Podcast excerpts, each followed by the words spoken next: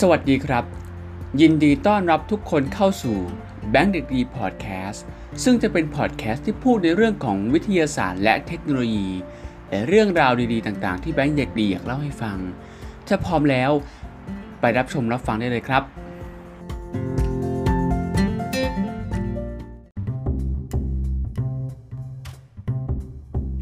สวัสดีครับ ยินดีต้อนรับทุกคนกลับเข้าสู่ช anel แบงค์เด็กดี วันนี้เราอยู่ในเบรดีพอดแคสต์เช่นเดิมนะครับ วันนี้เป็นวันพิเศษอีกวันหนึ่ง คือวันที่ 14 มีนาคมของทุกปี เป็นวันฆ่าพายโลก อะไรคือวันฆ่าพาย ไปรับฟังกันเลยดีกว่าว่า เรื่องราวของวันฆ่าพาย มีเรื่องราวอะไรที่น่าสนใจ ไปรับฟังกันเลยดีกว่าครับวันที่ 14 มีนาคมของทุกปี ได้รับการยอมรับในโลกคณิตศาสตร์ ว่าเป็นวันค่าพาย เนื่องด้วยค่าโดยประมาณของค่าพาย มีค่าอยู่ที่ 3.14 ซึ่งมีความคล้ายคลึงกันกับรูปแบบหนึ่งของการเขียนวันที่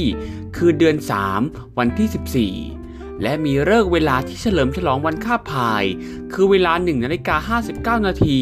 หรือ 13นาฬิกา59 นาทีก็ได้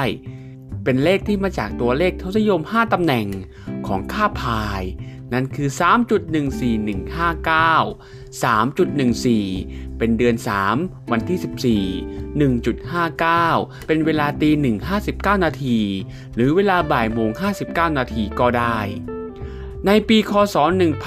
1706 วิลเลียม โจนส์ เป็นคนแรกที่เสนอให้ใช้สัญลักษณ์ค่าพาย แต่กลับได้รับความนิยมในเวลาต่อมา คือปีคศ 1737 ซึ่งเป็นยุคของออยเลอร์ นักคณิตศาสตร์ชาวสวิตเซอร์แลนด์ ค่าพายเป็นค่าคงที่ค่าหนึ่ง ที่มีความสำคัญต่อการคำนวณค่าทางคณิตศาสตร์ ฟิสิกส์ และวิศวกรรมศาสตร์ และตามนิยามนั้น ค่าพายคืออัตราส่วนของความยาวของเส้นรอบวง ต่อความยาวของเส้นผ่าศูนย์กลางของวงกลม นอกจากนี้ค่าพายยังเป็นจำนวนอตรรกยะ ซึ่งเป็นจำนวนจริงประเภทหนึ่ง ที่สามารถเขียนในรูปของทศนิยมได้อย่างไม่มีที่สิ้นสุด และมีรูปแบบที่ไม่ซ้ำกัน จึงทำให้นักคณิตศาสตร์ และผู้ที่ชื่นชอบในศาสตร์แห่งตัวเลข พยายามที่จะคำนวณค่าที่แท้จริงของพาย ให้ได้ใกล้เคียงที่สุดเท่าที่จะเป็นไปได้ ประวัติของค่าพายย้อนไปเมื่อ 1,900 ปี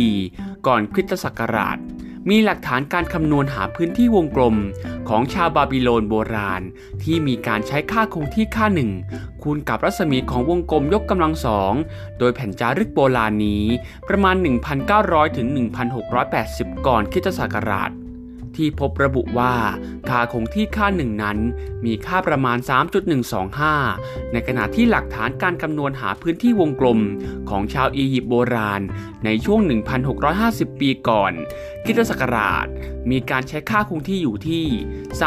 3.1605 การคำนวณหาค่าคงที่ที่ถูกต้องของค่าพาย เริ่มต้นในยุคของอะคิมิดิสช่วง 287 ถึง 212 ปีก่อนคริสตศักราช เป็นการคำนวณหาพื้นที่วงกลม โดยอาศัยการวาดภาพหลายเหลี่ยมขึ้น ทั้งภายในวงกลม และภายนอกวงกลม เพื่อจำกัดพื้นที่ให้ใกล้เคียงกับวงกลมมากที่สุด โดยค่าที่นักคณิตศาสตร์ชาวกรีกท่านนี้คำนวณได้นั้น เป็นค่าประมาณใกล้เคียงจากการใช้ภาพหลายเหลี่ยม ซึ่งมีด้านถึง 96 ด้าน และวิธีของอะคิมิดิสก็ทำให้ได้ค่าพายที่มีอยู่ค่าประมาณ 3.1408 และ 3.14285 ต่อมาในระหว่างปี 429 ถึง 500 จูชงจือ นักคณิตศาสตร์ชาวจีน ได้ใช้วิธีการเดียวกันในการประมาณค่าพาย โดยในการคำนวณครั้งนี้ ใช้ภาพหลายเหลี่ยม ซึ่งมีจำนวนด้านที่มากถึง 12,228 ด้าน และค่าประมาณที่ได้อยู่ระหว่าง 3.1415926กับ 3.1415927 นับเป็นค่าที่คำนวณได้ใกล้เคียงกับค่าพายเป็นอย่างมาก เป็นทศนิยม 6 ตำแหน่ง และยังคงมีนักคณิตศาสตร์อีกหลายท่าน ที่ได้พยายามคำนวณค่าคงที่ดังกล่าว ให้ได้ใกล้เคียงมากที่สุดเลยมา ในปัจจุบัน เรามีคอมพิวเตอร์ช่วยอำนวยความสะดวกในการคำนวณแล้ว จึงทำให้การหาค่าพายเป็นไปอย่างถูกต้องและแม่นยำมากขึ้น และแน่นอนว่าค่าคงที่ค่านี้ก็ยังคงเป็นค่าคงที่ที่ไม่มีจุดสิ้นสุด ทั้งยังไม่พบรูปแบบที่ซ้ำกัน ในจุดทศนิยมหลายล้านตำแหน่งสำหรับนักคณิตศาสตร์และนักวิทยาศาสตร์ ค่าพาย เป็นค่าที่สำคัญในการคำนวณที่เกี่ยวข้องกับวงกลมทั้งหมด เพราะค่านี้มาจากความมหัศจรรย์ของวงกลม ที่ว่าไม่ว่าวงกลมจะมีขนาดเป็นเท่าไหร่ค่าเส้นรอบวง หารด้วยเส้นผ่าศูนย์กลาง จะมีค่าคงที่เสมอ นั่นคือค่าพายนั่นเอง ดังนั้นหากใครก็ตามต้องการที่จะทำงานที่ต้องเกี่ยวข้องกับขนาดของวงกลม ไม่ว่าจะเป็นเส้นรอบวง พื้นที่วงกลม หรือปริมาตรของวงกลม ก็ต้องนำค่าพายไปใช้ในการทำงานเสมอ เช่นการคำนวณวงโคจรของดวงดาว การก่อสร้างประตูโค้ง สะพานโค้ง หรือแม้แต่การสร้างอ่างรูปกลม ทำให้ค่าพาย นี้ถือเป็นค่าคงที่ที่สำคัญที่สุดค่าหนึ่งของโลกเลยทีเดียว ดังนั้นจึงไม่แปลกที่นักคณิตศาสตร์และนักวิทยาศาสตร์ จะให้ความสำคัญของค่าพาย จนถึงกับกำหนดเป็นวันสำคัญวันหนึ่งเลยทีเดียว คือวันที่ 14 มีนาคมของทุกปี ปัจจุบันเรามีคอมพิวเตอร์ช่วยในการคำนวณทำให้สามารถคำนวณค่าพายได้ถูกต้องละเอียดกว่าในอดีตอย่างมาก ล่าสุดในคศ 2002 ดรคานาตะแห่งมหาวิทยาลัยโตเกียว ได้คำนวณถึงทศยมหลักที่1ล้าน2แสน41,100 ล้านล้านเลยทีเดียวอย่างไรก็ตามสำหรับการใช้งานทั่วไป ค่าพายยังใช้ 3.14 หรือ 22ส่วน7ได้ตามปกติ สำหรับการใช้ค่าพายในโหราศาสตร์นั้น เป็นการพยากรณ์จากปรากฏการณ์บนท้องฟ้า นักโหราศาสตร์นำตำแหน่งดวงดาวบนท้องฟ้า มาเขียนเป็นดวงชะตาในรูปวงกลม เสมือนเป็นการจำลองภาพสามมิติ หรือทรงกลมท้องฟ้า มาเป็นภาพสองมิติ เป็นดวงชะตา เพื่อคำนวณ เพื่อสามารถคำนวณดวงชะตาให้ถูกต้อง นักโหราศาสตร์จึงจำเป็น ที่จะต้องมีปฏิทินดวงดาวที่มีความแม่นยำ การคำนวณตำแหน่งดวงดาวนั้น จะต้องใช้ความรู้เกี่ยวกับวงกลมอย่างมาก เมื่อเราพูดถึงวงกลม เราก็ต้องคิดถึงค่าพายเสมอ ในยุคปโตเดมี เชื่อกันว่า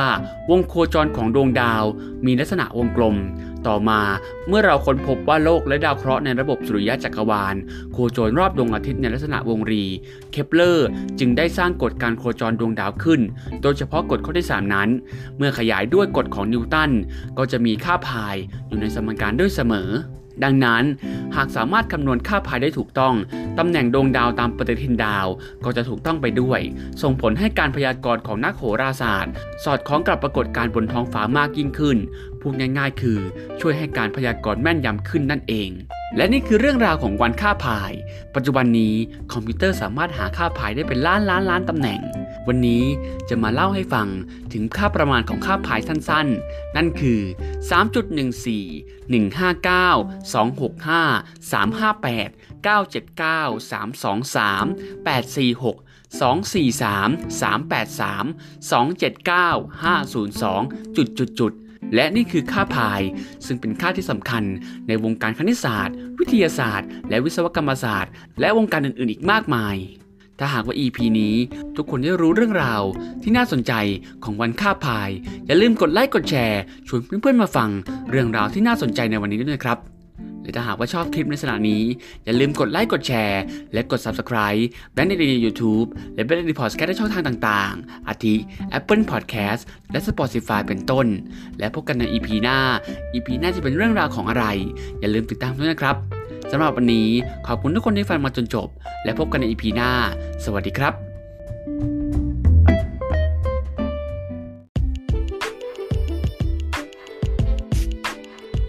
สิ้นสุดการฟังพอดแคสต์ในวันนี้แล้ว